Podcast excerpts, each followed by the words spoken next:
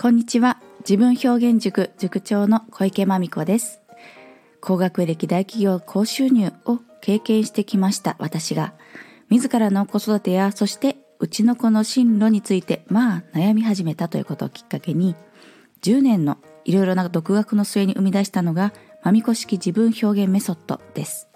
それを個性に合った形で身につけられるパーソナル塾が自分表現塾でして下は幼稚園児多くはアラウンド思春期の皆さん。上は10代の大人の方までオフラインオンラインで通ってくださっています。さあ今日もお話ししてまいりますけれどもあの昨日ちょうどですねズームのお話し会がありました。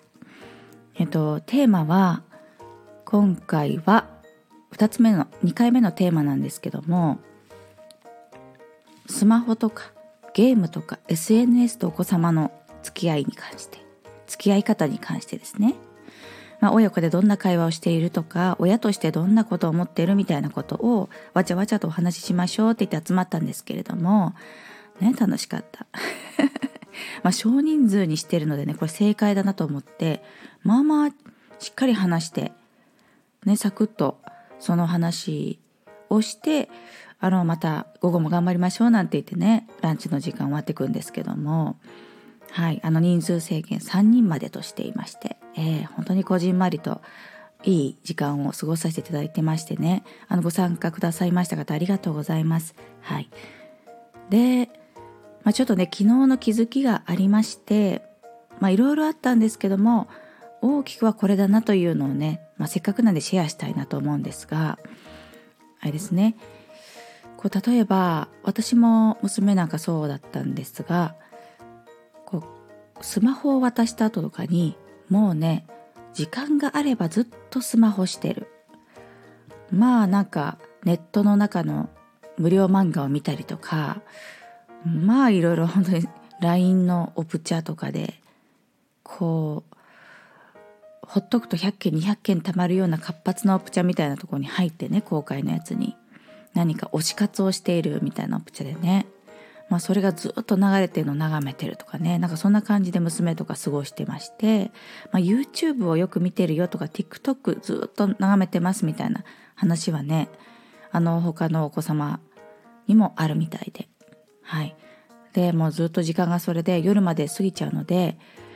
そんな時にお母様が「やりすぎじゃない?」って声かけるとあのお嬢様からはこう帰ってくると「えお母さんもじゃん。スマホを触ってばっかなのお母さんもじゃん」って「あそうですね」と「そうですね」ってなるよね。ってとこでね。非常に共感。で、まあ、まあそれをねその話を冷静に受け止めるとまあ自分もスマホばっか触っちゃってたなみたいな話になったんですね。でこれ多かれ少なかれご参加された方みんなそういう感じっていうことで、まあ、ちょっとね5分10分の隙間時間ができた時にスマホをまあなんか段の気なしに触るんじゃなくて別の過ごし方ってどうどうしたらそういう風になれるんだろうかとか言っていろいろねアイディア大会になったんです。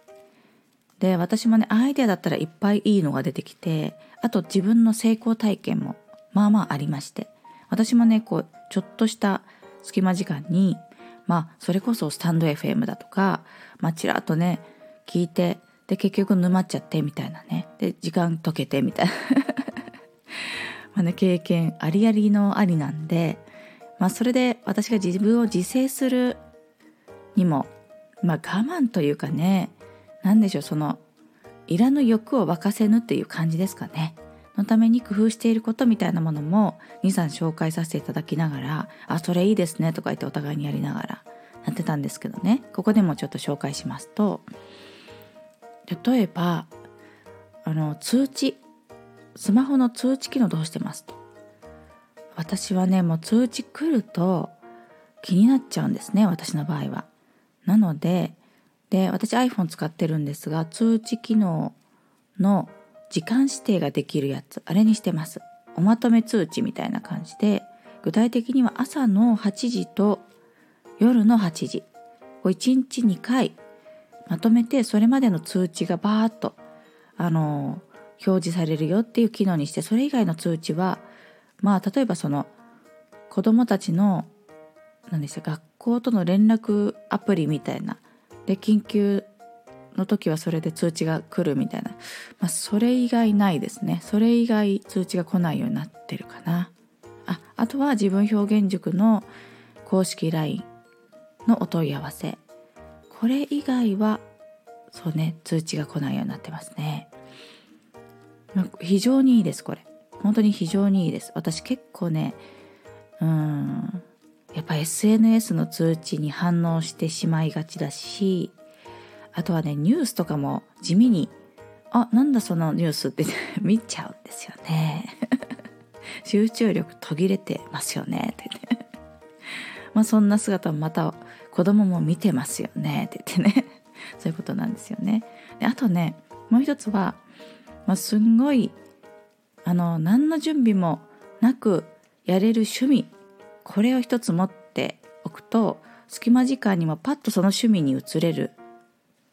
説ありませんっていう話 でこれ私が実感しているのは私最近その歌のボイストレーナーといいますかこうお歌を聴かせるためのレッスンオンラインでねちょっと受け始めたんですね。でその先生に課題曲をこういただいてというか私がこれを歌いたいっていう課題曲をあの申し上げてそうするとそれを仕上げてくださるっていう流れなので、まあ、課題曲があってねでこう例えばビブラートのかけ方とかその長いブレスの保ち方みたいなものをこう習得していくものですから、まあ、それを自主練していってねみたいな感じで次のレッスンまでその課題曲を、まあ、歌うということ隙間時間あればやりたくなるわけですね。で結構その5分10分の間私何してるかな最近と思うと歌ってるわと。はい。まあ、そういうわけであのちょっとした趣味を持つのも良くないですかなんて言って例えば編み物とかねうん刺繍とかねなんかちょっとハマるわこれっていう趣味を一つ持つと隙間時間にこのスマホにかじりつくことなくパッとその趣味に移るというね。でそんな姿を見るともうトータルであお母さんなんか楽しいこと見つけて楽しんでるなって姿もねまた分かりやすく伝わるものですからまあいろいろといろんな感じでいい感じに伝わりません ニュアンストークが今日すごいですね。いい感じじゃないみたいな。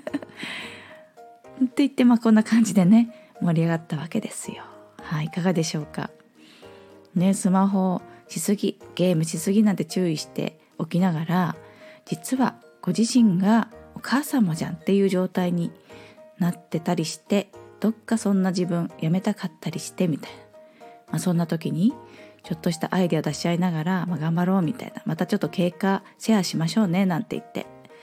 そんな感じでサクッとお話できて50分ですよ。初めましてとお話ししたところから50分でこんな感じになれて非常に嬉しい時間でした。はい。またお話ししましょうねって感じで。あの来週もうねあのスマホとか SNS の話を題材にした回はあと土曜日の夜にもあるんですがそっちちょっともう満席満員御礼でしてで来週かな？ん？再来週かな？次回のテーマはちょっと告知欄に載せておりますけれども、えー、テーマはね習い事について話していこうかなと思うんですね。まあいろいろな習い事ありますよね。